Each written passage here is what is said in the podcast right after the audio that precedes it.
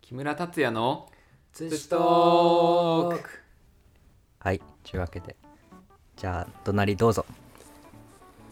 と古当時を知るのが焼き物マスターへの近道昭和の名称は古当時に習ったよよっめちゃめちゃ古典ラジオのパクリみたいになってるけど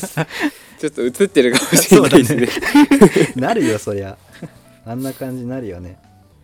はいということで今回は、まあ、2回にわたってちょっとこのテーマでなんか語りたいという感じでそうそうです LINE、ねはいそうキムタスから LINE から LINE が来て 古当時なんかなんだっけな古い焼き物違うな昭和の名称が、あーみんな古事記を古当時を勉強してたのを語るのはどうすかみたいな古い温故知新精神みたいなのを語るのどうすかみたいな、え俺全然その辺の昭和の名所知らないんだけどと思って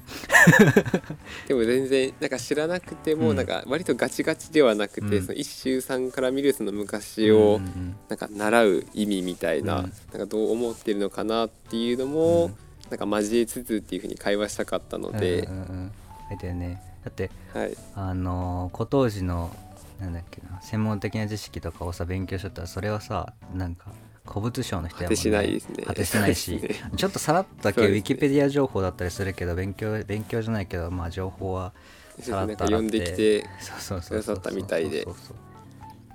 うでとりあえずだなうんとなんかそのキムタツが例に出した昭和の名称っていう人たちをちょっと挙げてもらっていいそうでですかねね。はい。でそうですね。まあざっとですけど、加藤藤九郎、うんうんあと魯山人、うんうんその日本で初めてその焼き物で人間国宝になった石黒宗丸、うんうんうんあとはまあ個人的に好きな川北半兵来衛氏ましたとまあ民芸で言うとやっぱ河合勘次郎、浜田庄うん司とか、うんうんうんまあもう少し細かくいくと小山藤夫とか、おうん、なるほどなんかまあざざっくりそこら辺でもっといっぱいいるんうですけど、ん、なんか前半の6人はあれだよね1890年生まれぐらいから1950年80年ぐらいの昭和の人たちだよそうねですね魯山人がくせ者みたいな感じで魯山人は、まあ、あの人は陶芸家ではないんですけど、うん、美も術う家芸術家なんていうのかな何か美食美食家とかだ美食家最初やっぱ料理から入ってるので、うん器作るでのもももう食だもんねそうですねまあ魯山人はちょっとまた別格な感うじんがするんですけど、まあでもそういうなんですかね昭和で腕を上げた人たちはやっぱりいいものを見てそれをまあ真似て自分のオリジナルにうん変えてきたってところがあるので、うんまあ、僕もなんかそれを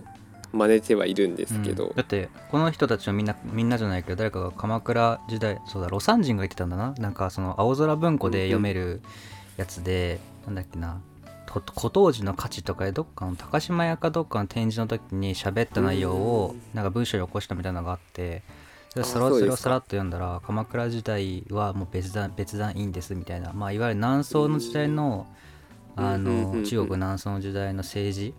をそうですね習ってたりする絹田絹田政治とか飛び政治とか出てきたかなうんうんうんいやその辺はがもう飛び級にいいのでみたいなことを言っててそうですなんかいろいろ家具とかをめっち揃えようと思ってなんか金持ちがお金持ちの人がなんかいい香炉なんかお香卓炉が欲しいになったら絶対政治なんですよねみたいなこと言うなんか言ってゃいいてですね確かそういうね最終最終的にそこも揃えなきゃねってなるみたいなので政治を出してたりとかでやっぱり南宋とか鎌倉のがいいんだねにそうですねその時が一番、うん、まあ、完成度が高かったうんとは言われてますねうんうんうんやはり時代が変わるとちょっとなんか色がうんなんか濁ってきたりとか、形もちょっとなんか緩くなってきたりとか,、うんうんなんかそういうのが時代によって出てくるので、それってそれって数が少ないけど高品質みたいな感じそうですね数が多かったらあれだよねそんなに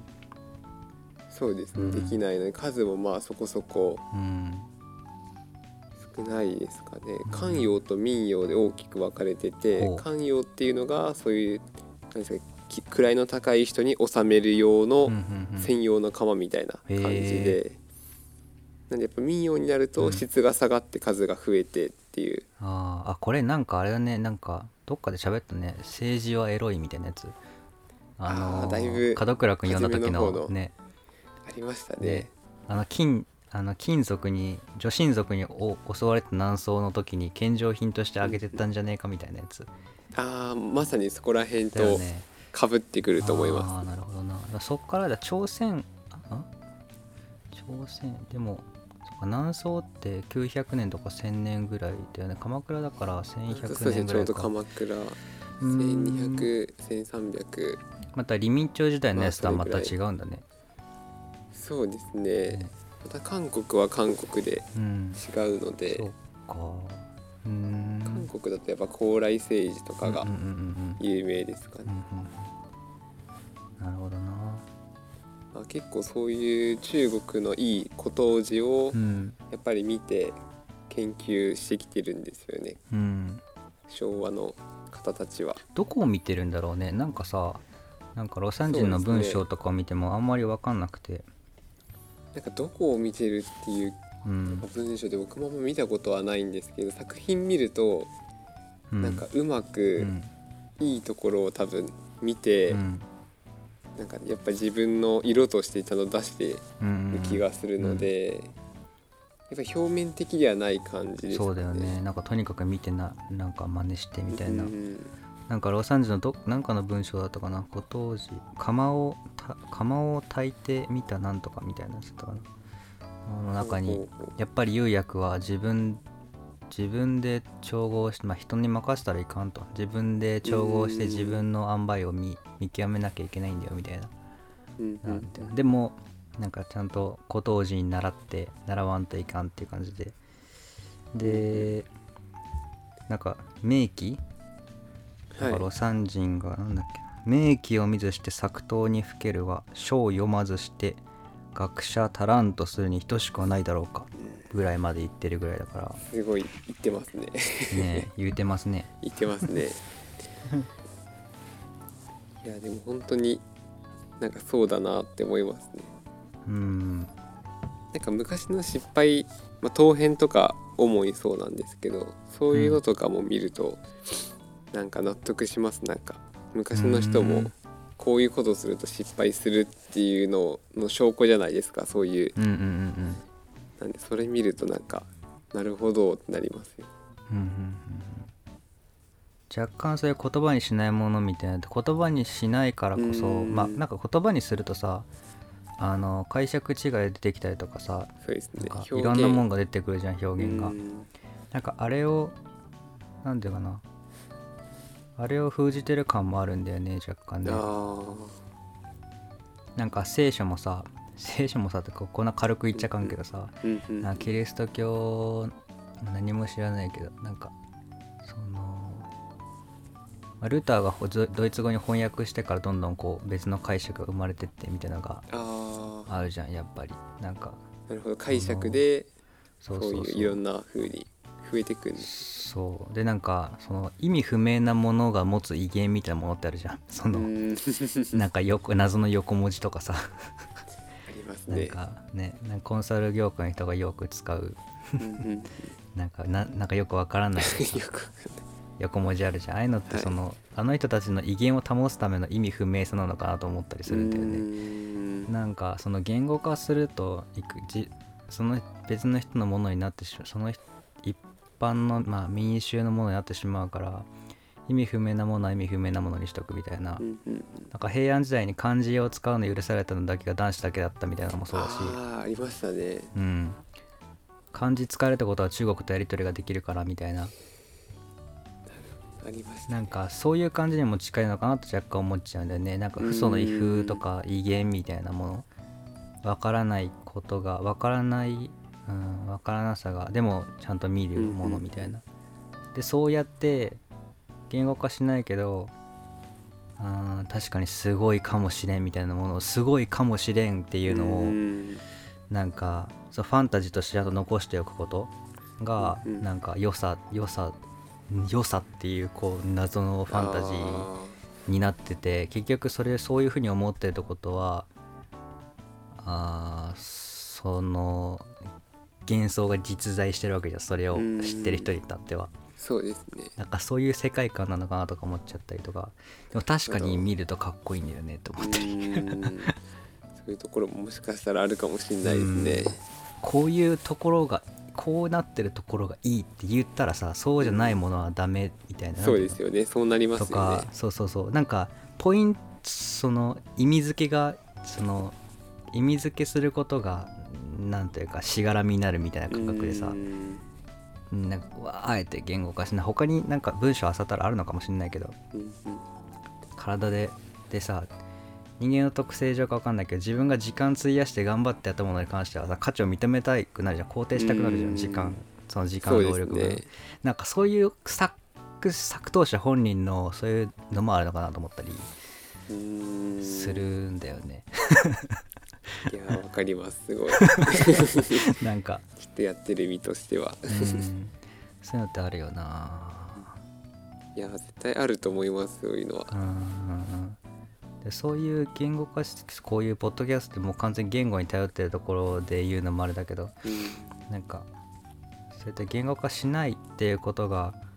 なんかこうプライプライオリティじゃないやなんかそういう威厳を保つみたいなうんものなのかなと思ったり、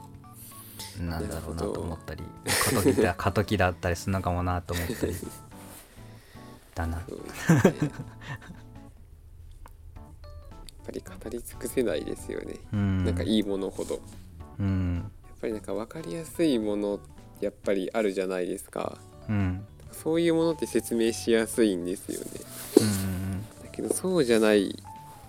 けどいいものってすごいなんか難しくてだからそもそも言葉で表現すべきでないのかなとも思うんですけどうんうんうんうんなんかそれがさでもあのー人間の体なんか寸とか尺みたいに人間の体を基準にしたものづものだったりとかするとやっぱりどんな人が持ったりとか使ってうもん馴染むからそれはいいものな気もするわけよね。そうですねで政治の色に関してもなんかさい翡翠糸川とか糸魚川とあかー翡糸魚翠川の翡翠のに色だよねあれねなんかそうです似てるよねね似てますねああいうあれなんかあの皇帝皇帝が誰かなんかこう捧げ物として使う時も翡翠の代わりみたいなあれそういう説をどっかで話した気がするなそういう説もそうですねありますよねあるよね多分ねうん空の色とかうんあとだんだん時代がその何ですか鎌倉室町になってそのモンゴル帝国が支配した元の時とかうんになるとなんか草原の色なのがちょっと政治が緑っぽくなったりとか、うーん何なんでしょうね うん石に見立ててるっていうのももちろんあると思うんですけど、うんなんかその時良しとされてる、まあ、ものにうん色を変わっていくのかなとか、うん形はあ間違いなくその用途と直結しているので。うんあの遊牧民の時代になると移動が増えるんで壊れにくいようにちょっとごつくなったりとかうんそういう変化はあるんですけど色って結構諸説ありそうですよね。ありそうだようねんうんでも今見ても綺麗ですよね政治は。うんだって石なのにさ石の色じゃないっていうかさうなんていうのんまあガラスですよねう。んなぜかさ自然の色って基本緑じゃんうんうんうん、自然といえばそうですねでもさ石で緑ってさ珍しいよね確かに銅とかそういうクジャク石とかそっちになりますよ。うん確かに青確か銅にになってくるんかそうですね酸化銅とかですかねあそうなんだ不思議だよね確かにその違和感違和が感不思議なんか綺麗って思うのかもしれないしね何なんだろうね透明感で空の色だからっつっても別に綺麗って思わんじゃんうんなんか石が緑であるから特別感があるのかと思ったりするんだあよねーなんかあーそれあんま考えたことなかったんで面白いですねあ確かに草とか緑なのに石になるとちょっとうん目立つからですかね他の色かとうん地面の色って大体茶色とかうんうんうんそっち系の色だから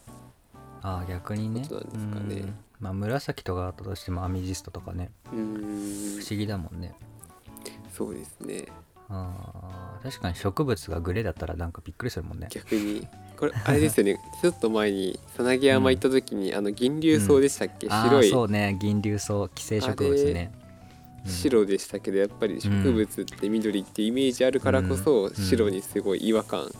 をなんか覚えたというか結局相対的に希少派のものをやっぱ希少で貴重だと思うのかもしれないよね、そう,、ですそういうでも自然発生してるものだからみたいね、うん、不なうん不思議だね思議です ね政治の品位なんだろうね昭和の名刀は何に見せられてるんだろうねうんまあでもえ大きキムタツはでもあーん古藤寺と呼ばれる中でどどの辺が好きなの何が好きなのとかある僕は僕はあれですね日本の平安末から鎌倉ぐらいの、うんうんうんいわゆる中世陶器って言われて中世る陶器そうだよねうん時代が好そきれでがすねなそれが南宋に習ってたやつ南宋ものによってまあ結構影響は受けてると思いますうんやっぱり当時やっぱり中国の焼き物がやっぱり一番位が高いうんものだったので、やっぱりそれ目指して作ってるっていうところはあるので、うんうん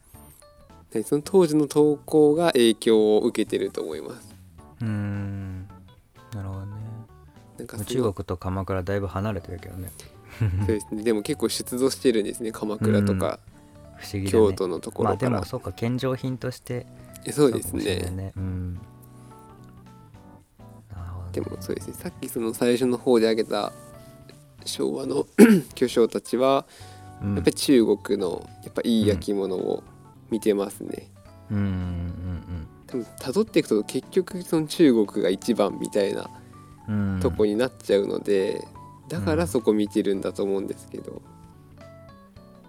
まあ一番たくさん作ってきてるし近いからかなうーんそうですねやっぱ力もあったし、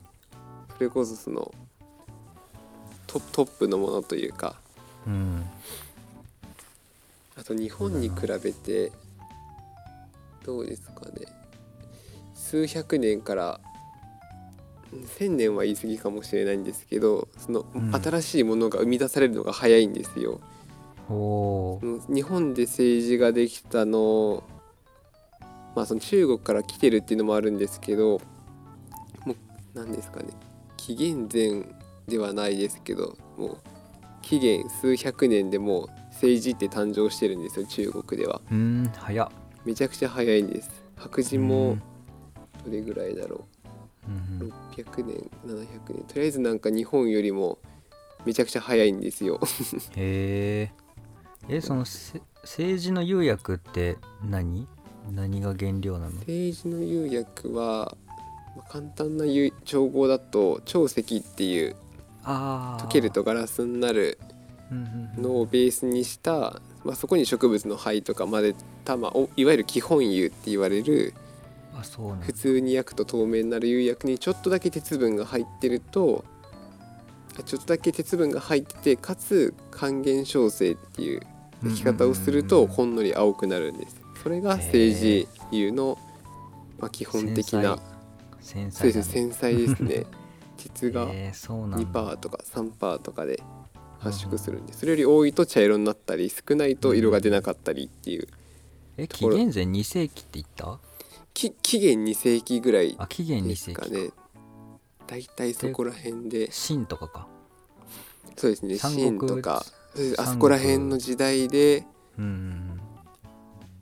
今の今見るとあんま青くないんですけどうんうん政治って言われてますねうーんで多そ分うなんだ焼き方がちょっと酸化寄りで黄色くなっちゃったっていう感じだと思うんですけどでもうん政治がその時代にもうできてるんで多分なんかそういうなんかのも含めてやっぱ中国すごいみたいなうんのもあると思います。なるほどなそういう威厳やっぱ威厳威厳だよねその威厳も大事かもしれない堆積年数による威厳だよねそうですね。そうかな一旦前半こんな感じでそうですね。うんありがとうございますなんかその威厳威厳というものがあるよ ねという感じで威厳ありますね。ねじゃあここでちょっとお知らせこのあの配信が多分12月4日になると思うので明日まで何かやってるんですよねそうですね今インスタグラム上でまあリンなんですかねオンライン販売2回目うんうを開催しています、よっで今収録日がうんふつ、あ1日 うんで2日から始まっていましてで12月のい2から12月の5日までですね世界うんうん土壌デーっていう日をちょうど、そうそうそうそうちょうどこの前一周さんにお聞きしてちょそうそうなんかしようと思ってそうそう 早いんだよな行動がそのいやいやいやいやなんかしようって思ったの でだって俺ツイッターで藤井和道さんがあのなんかい言ってなんかなんやっけなどっかの博物館の動画をなんだっけなリツイートしてんのを見たあだけだからさ 戦後にあの制策定されて2000じゃあ2015年か2015そうですか年かららしいんだよね世界土壌おーでそうなんですね遅くねって思ったねちょっ と新しい新しいよね新しい日なんですね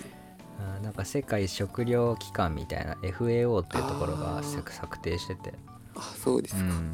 今頃みたいなのがちょっとある けどなんか今年のテーマは塩害をなくそうみたいな感覚感じらしいねそうなんですねああね砂漠化の一歩手前って感じだよね塩害ってねそうですねまあそうそんなそ日うだまで、そんな日までやるわけですねはいえなんで主に何を何を販売する予定でしょうか主に新作の焼き締めって言われる釉薬をかけてない焼き物が多いです、僕が好きなやつよだよ 一部釉薬のもあるんですけどまあよ土って感じのものをうんうん出してますしうんうん明日も出しますのでうんうん12月5日までよければうんうん見てみてください。土をめでてくださいはい、はいという感じではい、 12あ月り4日がとうご分ざいます。はいありがとうございますよろしくお願いします。はい